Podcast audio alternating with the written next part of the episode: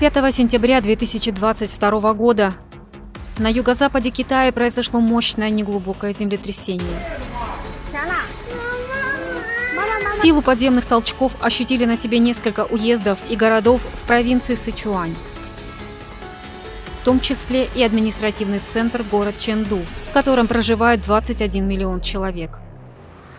В уезде Лудин землетрясение было настолько сильным, что людям сложно было даже устоять на ногах. Сотни домов полностью разрушены.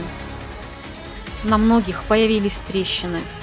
Многочисленные оползни разбили дороги и скоростные магистрали. Повреждены несколько ГЭС. К сожалению, землетрясение забрало жизни по меньшей мере 70 человек. Кроме того, десятки людей пострадали и пропали без вести. В районе бедствия активно проводились спасательные работы.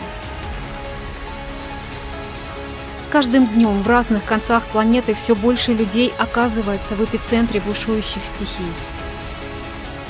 Единая служба спасения – это реальный выход в условиях нарастающих катаклизмов. И мы можем ее создать в формате созидательного общества.